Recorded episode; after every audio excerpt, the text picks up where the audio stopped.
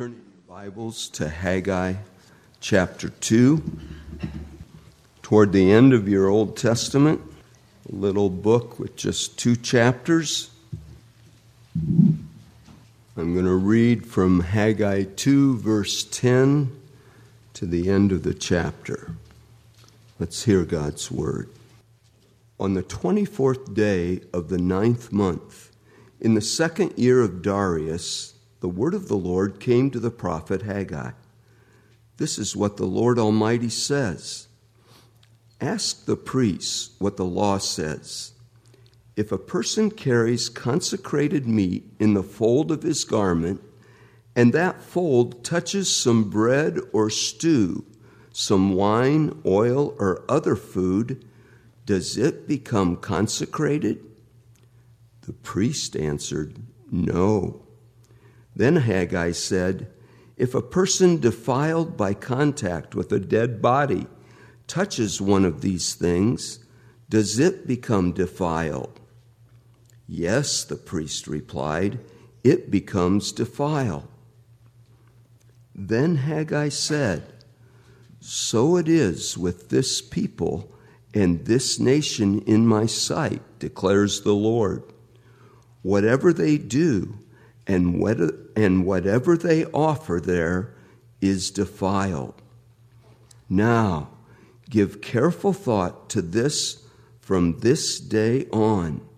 Consider how these things were before one stone was laid on another in the Lord's temple. When anyone came to a heap of twenty measures, there were only ten. When anyone went to a, a wine vat, to draw fifty measures, there were only twenty. I struck all the work of your hands with blight, mildew, and hail. Yet you did not turn to me, declares the Lord. From this day on, from this twenty-fourth day of the ninth month, give careful thought to the day when the foundation of the Lord's temple was laid. Give careful thought. Is there yet any seed left in the barn? Until now, the vine and the fig tree and the pomegranate and the olive tree have not borne fruit. From this day on, I will bless you. The word of the Lord came to Haggai a second time on the twenty-fourth day of the month. Tell Zerubbabel, governor of Judah, that I will shake the heavens and the earth. I will overturn royal thrones and shatter the power of foreign kingdoms. I will overthrow chariots and their drivers. Horses and their riders will fall, each by the sword of his brother. On that day, declares the Lord Almighty, I will take you, my servant Zerubbabel, son of Shealtiel, declares the Lord, and I will make you like my signet ring, for I have chosen you, declares the Lord Almighty. There are some responsibilities in life that we should not put off. One of those responsibilities is to craft a will. Casey and I recently prepared our wills together, and in doing that, we realized it's actually a little bit easier than we thought. We couldn't, we, we didn't have to, to leave our home to do it. You can hop online, you can put together your will. Now, in doing that, there was one last step. You have to get your will notarized. So we do have to leave home. We haven't gotten our will notarized yet. But a will that is notarized is really important, because if you don't have it notarized, it looks good. It looks official, but it's not official yet. Your will is a good-looking document, but nobody really needs to pay attention to it if it hasn't been notarized, because a notarized will is one where it's got a stamp of approval on it. A stamp that says, this will is the real deal. And so whatever it says needs to be done. And my stamp proves it. My stamp demonstrates this will is authentic. so we need to listen to it. Kings in biblical times had stamps as well. They had stamps that proved decrees were authentic. They had stamps that said, this is my name, and so this decree is mine. Do what it says, because your king has put his name on it with his royal jewels. Remember the book of Esther? The king in the book of Esther, he had royal jewels. He had a signet ring. And he gave this ring, this signet ring, he gave to Esther's uncle, Mordecai. And he told Mordecai, you can write any decree, and you can put my stamp on it. What decree you choose to write, stamp it with my signet ring. And so that says, that demonstrates the decree was ultimately from the king. It couldn't be revoked. You had to listen to it. It was approved by the king. It was stamped with the king's impression upon it, stamped with his signet ring.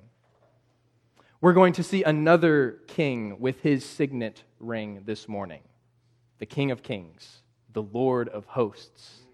He has a signet ring. He wears the royal jewels, and he's ready to stamp his royal approval. He's ready to set his impression upon the world. He's ready to make his royal authority known. The Lord of Hosts, he is king. And so this morning we want to consider our king. We want to enter into the heavenly courtroom together. We want to marvel at his beauty. We want to worship him, as the psalmist says, who is clothed with splendor and majesty, covering himself with light as with a garment. We want to say with the psalmist, who is this King of glory? The Lord of Hosts. He is the King of glory. So to do that, we want to consider three majestic truths about our King this morning. Three majestic truths that are found right here in the book of Haggai. So here's the first one. Our King is holy and willing to accept only what is clean. Our King is holy and willing to accept only what is clean. Let's read verses ten through seventeen one more time. On the fourth day of the ninth month, in the second year of Darius, the word of the Lord came by Haggai the prophet. Thus says the Lord of Hosts, ask the priests about the law. If someone carries holy meat in the fold of his garment, and touches with his fold bread or stew or wine or oil or any kind of food, does it become holy? The priests answered and said, no. Then Haggai said, if someone who is unclean by contact with a dead body touches any of these, does it become unclean? The priests answered and said, it does become unclean. Then Haggai answered and said, so is it with this people and with this nation before me, declares the Lord, and so with every work of their hands. And what they offer there is unclean. Now then, consider from this day onward, before stone was placed upon stone in the temple of the Lord, how did you fare? When one came to a heap of twenty measures, there were but ten. When one came to the wine vat to draw fifty measures, there were but twenty. I struck you and all the products of your toil with blight and with mildew and with hail, yet you did not turn to me, declares the Lord. Some of you kids, some of you teenagers started back to school this week.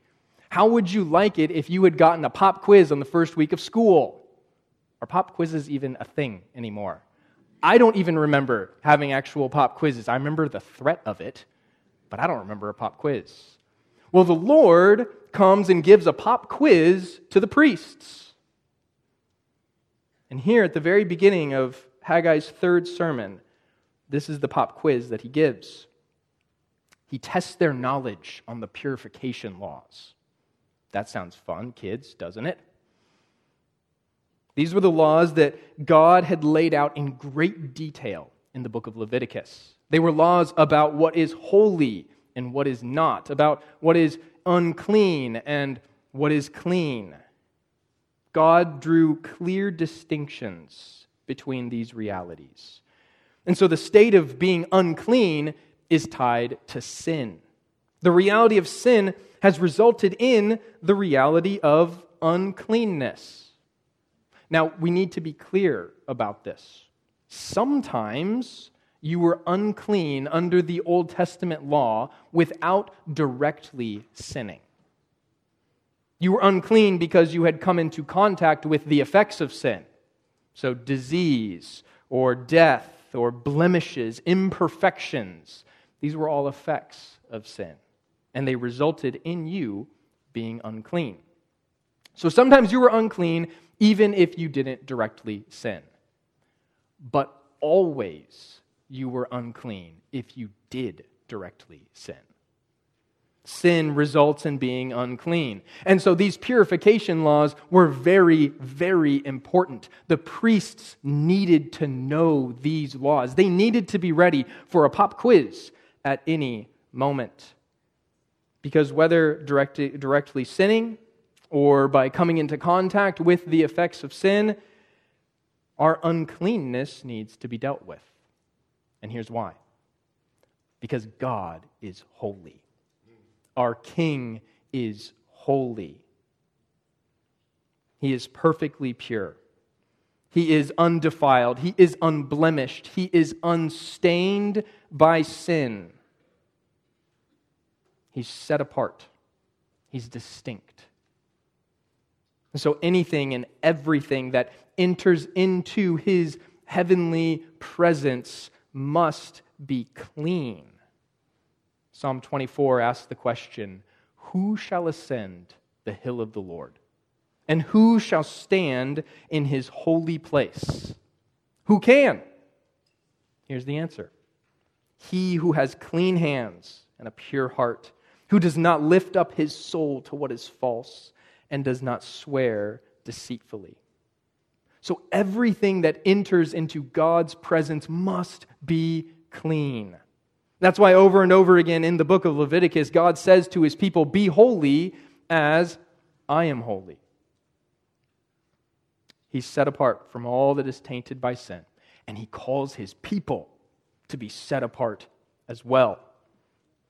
And so to be set apart, to be holy, the people would need to be cleansed. You can't be holy if you are unclean.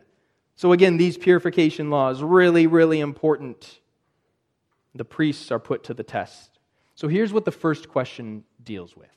The first question deals with, can holiness be indirectly transferred? Can something that has come into contact with what is holy then pass on that holiness to other things? The meat is holy. It touches the fold of your garment. Now can the fold of your garment pass that holiness along to other things? The priests answer correctly. The answer is no. That holy meat, talked about in verse twelve, it transfers its holiness once, but then the holiness doesn't keep getting transferred. Holiness doesn't rub off to the third degree. Now, what about that which is unholy or that which is unclean? Does something that is unclean rub off to the same degree?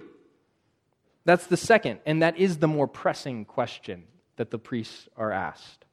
If holiness can't be passed on indirectly, can defilement? Can defilement be passed on indirectly? And the answer to the second question is yes, it can be. Now Haggai puts forward another example to the priests. If you touch a dead body, you are ceremonially unclean. That dead body is unclean, and now you are too. And you can pass on that unclean state as well. Whatever you touch becomes unclean. Holiness can only be passed directly, but unholiness, what is unclean, can continue to be passed. And so you might be wondering, what's the point? Why is this important? Well, uncleanness is more contagious than cleanness. Kids, here's a helpful illustration. If you get sick, maybe you have a cough or your nose is runny, is it a good idea to sneeze on your sibling? No, of course not. We need to cover our mouths because we could pass on our sickness to those that we love. But if you're feeling well, you're feeling really good, can you pass on your health to your siblings as much as you want to? No, you can't. And that illustrates how purification laws work in God's ordering of this world. What is unclean is passed on. What is unclean is transferred to a greater degree. So the priests, they've answered both questions correctly. And they might have been thinking to themselves, awesome, we passed the pop quiz. But why is he asking us these questions? What's the point to the purification laws? Why is he asking us whether holiness or unholiness can be passed on to whatever degree? And so the priests might have been thinking, not only was this a pop quiz, but this feels like a pop quiz with some trick questions. There's a point that God is leading to. There's a point that he's bringing them to. And so what does God say? So it is with this people and with the nation before me, and so with every work of their hands, and what they offer there is unclean. God said, Israel, you are unclean. You are unclean. And because your defilement is contagious, everything that you offer to me is unclean. That's a problem. That's a problem because our great God, our King, is holy. And because our King is holy, nothing unclean is accepted in his sight. God is saying, Israel, you are unclean. You are unclean because of your sin. Turn over to Isaiah chapter six in your Old Testament. Isaiah chapter six, we're presented with this vision from Isaiah, and it is a great visual for us of the reality that we're seeing here in Haggai. Isaiah six.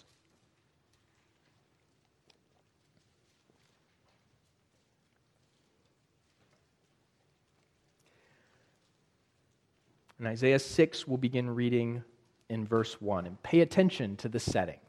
Pay attention to the setting here. Isaiah six, beginning in verse one. In the year that King Uzziah died, I saw the Lord sitting upon a throne, high and lifted up, and the train of his robe filled the temple. Above him stood the seraphim. Each had six wings. With two he covered his face, and with two he covered his feet, and with two he flew. And one called to another and said, Holy, holy, holy is the Lord of hosts. The whole earth is full of his glory. And the foundations of the threshold shook at the voice of him who called, and the house was filled with smoke. So like our passage in Haggai, here we see some really important realities. One, God is king. God is king, and he is in his temple. And this God who is king is holy. Holy, holy, holy. The angels are crying out before the Lord. Now, starting in verse five here, we see Isaiah's response to being in the presence of this holy king. And I said, Woe is me, for I am lost, for I am a man of unclean lips, and I dwell in the midst of a people of unclean lips. For my eyes have seen the King, the Lord of hosts. Just like Isaiah, or just like Haggai, the Lord of hosts. Isaiah recognizes that's who I stand before, and I'm unclean. And I, I, I dwell in the midst of a people who are unclean. So Isaiah is hopeless. Isaiah is sure that he will be destroyed. Why? Is it just because he's been around the effects of sin? Is it just because he's unclean to the degree that he has come into contact with a dead body? Let's read on. Then one of the seraphim flew to me, having in his hand a burning coal that he had taken with tongs from the altar. And he touched my mouth and said, Behold, this has touched your lips. Your guilt is taken away, and your sin atoned for. Isaiah was unclean. Israel was unclean. Not just because they had come into contact with the effects of sin, but because of their sin. What did the angel say? Your guilt has been atoned for. Your guilt has been taken away. Your sin has been atoned for. His sin had made him unclean. So God is making the same point in Haggai. Israel, you are unclean, not because you touched a dead body, not because you developed a skin condition, not because you came into contact with the effects of sin. Israel, you are unclean because of your sin, because of your direct disobedience. We remember from chapter one, the people were busying themselves with their houses. All the while, the Lord said, my temple, it's in ruins. Their sin had impacted their relationship with God. And God says, the work of your hands is unclean. What you offer to me as a sacrifice, what you bring to me, I don't want that. Though you think that your outward show is an act of obedience, it's not. Because of your sinful hearts, I take no pleasure in your sacrifices. The people here, they're an example to us. The people of Israel, they're an example. We can be tempted to bring our offerings, you might say, on a Sunday morning. And yet we live far from God with our lives. Look at the people here in Haggai. Look at the people of Israel. Learn from them. They have been selfishly building their houses while still offering up sacrifices to the Lord and saying, this will make do, right? This is okay. It's interesting how well the priests knew the law, but didn't seem to be having any problems with the fact that the people are grievously sinning and then just pretending everything's okay when they bring their sacrifices. So God looked very intently upon their sin, and he said, your works unclean. What you offer here, unclean. And we saw the consequences back in chapter one, didn't we? God spells them out for us here again in chapter two. You come to something expecting abundance, expecting much, a great harvest, and there's very little. God says, that's my discipline. They suffered under his hand. Their sin impacted their relationship to the Lord. God takes note of our lives, just as he did the lives of the people of Israel. Our sin impacts our relationship with our King. And so daily we must be dealing with our sin. How do we do that? Thankfully, God gives us his word. What does First John chapter one say? If we confess our sins, he is faithful and just to forgive us our sins and to cleanse us from all unrighteousness. So our King is holy, and he accepts only what is clean. And in his grace, he continually cleanses his people of their sins, just like we see in Haggai. So that's the first majestic truth that we must consider about our King. Here is the second. If you're still in Isaiah, pop back to Haggai chapter two. The second truth. Our King is generous and ready to bless his obedient people. Our King is generous and ready to bless his obedient people. Verses eighteen and nineteen. Consider from this day onward, from the twenty-fourth day of the ninth month, since the day that the foundation of the Lord's temple was laid, consider, is the seed yet in the barn? Indeed, the vine, the fig tree, the pomegranate, and the olive tree have yielded nothing. But from this day on, I will bless you. There's that word again. Consider. Consider. God said it many times in chapter one. Consider your ways. Consider how you are living. Now God says here, don't consider what you're doing. Consider what I'm going to do. Consider how I am going to bless you. Now, why was God going to do this for Israel in Haggai's day? Why was he going to bless them? Because they had listened to his word and they had obeyed from the heart. God had graciously brought repentance in the people. God had graciously opened their eyes to see and to turn in obedience. And when did this happen? When do we see this happen? Verse eighteen tells us. Verse eighteen says, since the day that the foundation of the Lord's temple was laid. From, from that point in time, God says, I'm going to bless you. Now that might be a little bit confusing for us if we are thinking very mathematically here. Because Israel had laid the temple foundation sixteen years earlier. That act of obedience sixteen years ago, it was followed by lots of disobedience. It warranted these four sermons that we have in Haggai's book. Their disobedience had led God to say, you need to turn from your ways. So why is God referencing what happened sixteen years ago and saying, from this point on, I'm going to bless you? Well, perhaps what we see happening here is that there had been a second sort of groundbreaking ceremony for the work that was now restarting in Haggai's day. And so that's what Haggai has in mind here when he says, since the day that the foundation of the Lord's temple was laid. So even though the foundation that was laid sixteen years prior, even though that had been in ruins, now the work was started. What had stalled out, starting over again. And so this second groundbreaking ceremony, it's the starting point here for the people's obedience. And it's the starting point for God's blessing to come as well. But the Israelites would have to wait. Because God asked them the question, is the seed yet in the barn? And the Israelites would have looked in the barn and said, no, there's no seed left. We planted it all. And now we're waiting for our crops. So they looked in the barn, there's no seed. And they look out at the fields, they look at the trees, they look at the, the olive trees, and they say, and there's no yield there either. So there's no seed in the barn, and we're still waiting for the produce. The Israelites have been in this position before.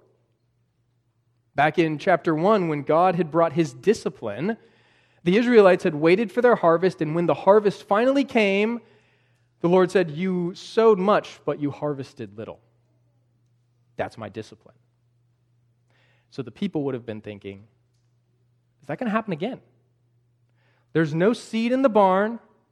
None of these trees have yielded their produce. Are we going to receive the Lord's hand of discipline again? And here God is reassuring them. And God is saying, no, you're going to receive blessing. What's the difference? They're no longer building their own houses, running to their houses. They're running to the Lord's house, and they're getting to work in obedience. And God says, I'm going to bless you. I'm going to bless you. The king is generous to, to pour out his blessing on his people. And we hold fast to that truth as well. Our King is generous towards us as we walk in obedience to Him. There are ways that we experience God's blessing in tangible ways, even now. Every good gift comes from the Lord. And so we sh- we can, we should give thanks for how we see His generosity on display towards us, material ways included. But like the Israelites of Haggai's day, we look to a future day. In the new heavens and in the new earth, when we are going to experience all of God's richest tangible blessings in their fullness. The new creation, it is described as a place of abundance and wealth and beauty. The new creation has the new Jerusalem in it. And the new Jerusalem is described in Revelation twenty-one as its radiance is like a most precious jewel. That's our inheritance that awaits us. We walk obedience, we walk in obedience today, and we look forward to that day. And even now, even now we say, whether rich or poor, look at how God has abundantly blessed us in Christ. God has blessed us with all riches in Christ. He has seated us even now in the heavenly places with Christ. God is pleased with us because of His Son. What greater delight can we have than that? And so even when we enjoy all of God's blessing in the new creation, even when we enjoy all of God's blessing in every material, tangible way that we may receive it, that blessing should only warm our affections for our King. Like the psalmist, this is our heart's desire, that we might dwell in the house of the Lord all the days of our lives, to gaze upon the beauty of the Lord and to inquire in his temple. This God, this generous King, is our God, and he is pleased with us in Christ. He smiles upon us as his people. We rejoice in him, and he rejoices over us with gladness. Finally, here is the third majestic truth we must consider about our King. The third majestic truth. Our King is powerful and is determined to save through his chosen servant. Our King is powerful and is determined to save through his chosen servant. Let's read the last four verses together. Verse twenty. The word of the Lord came a second time to Haggai on the twenty-fourth day of the month. Speak to Zerubbabel, governor of Judah, saying, I am about to shake the heavens and the earth, and to overthrow the throne of kingdoms.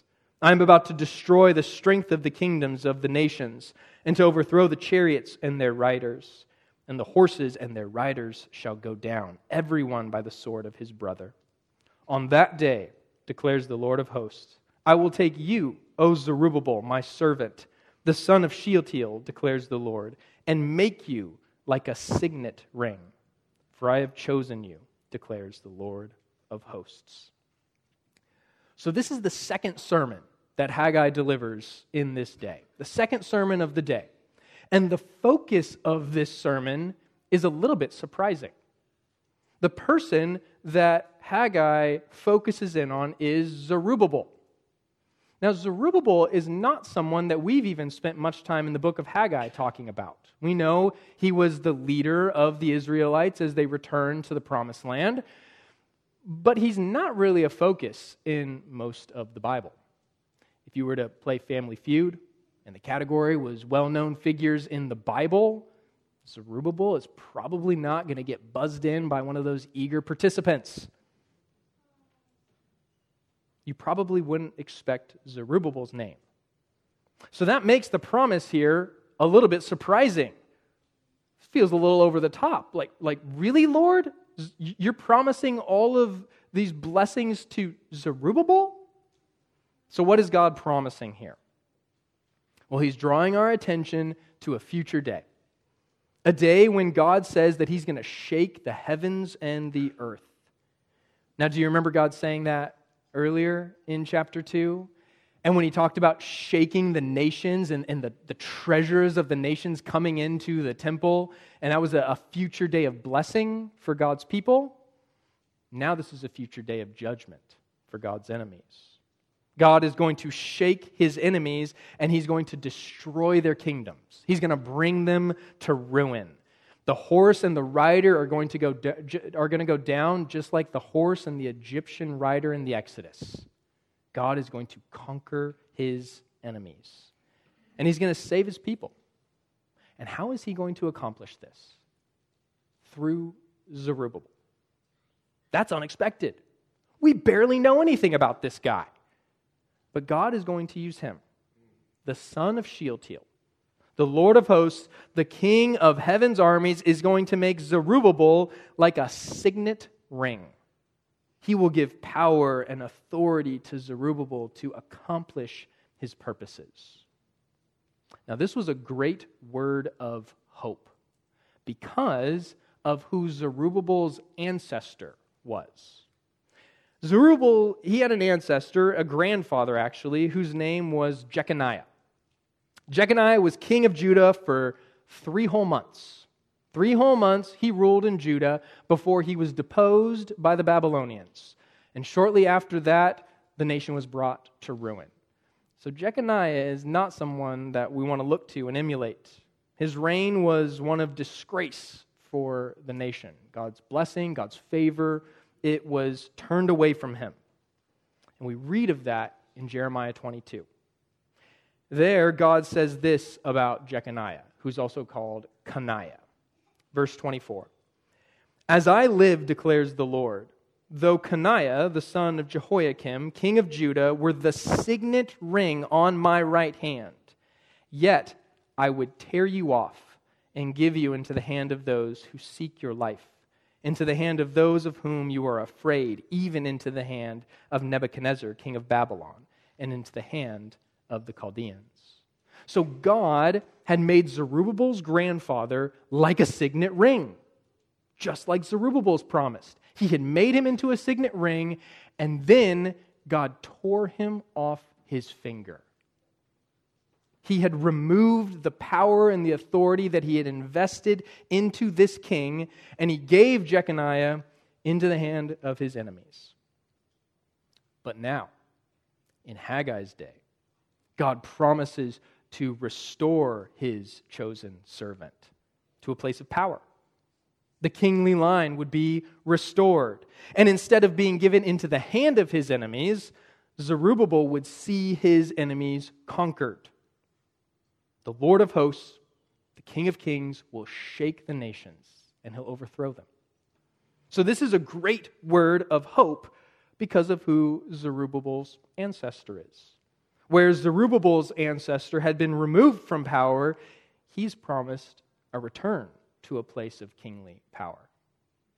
So what happens to Zerubbabel?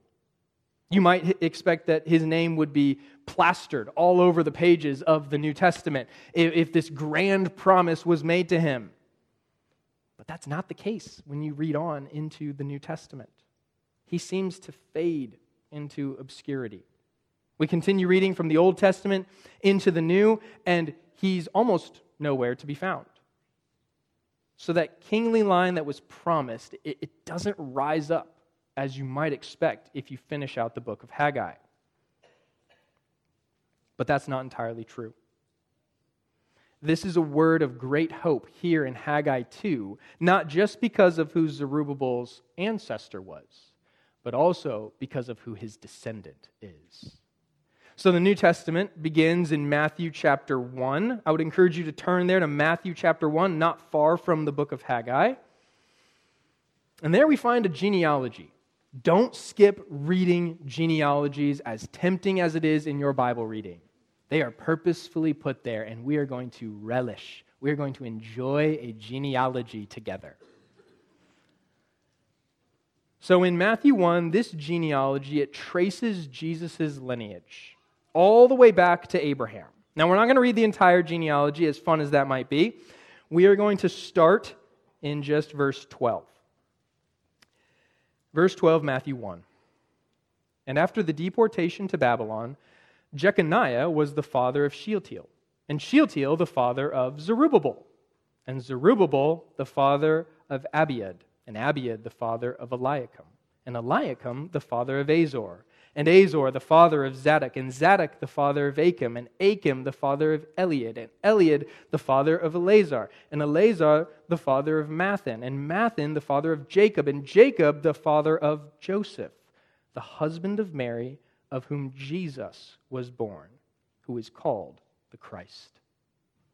Jesus is the descendant of Zerubbabel. The kingly line did not disappear with Zerubbabel. God did not tear him off of his finger as he did Jeconiah. All of this promise that we have here in Haggai chapter two, it finds its fulfillment in Christ.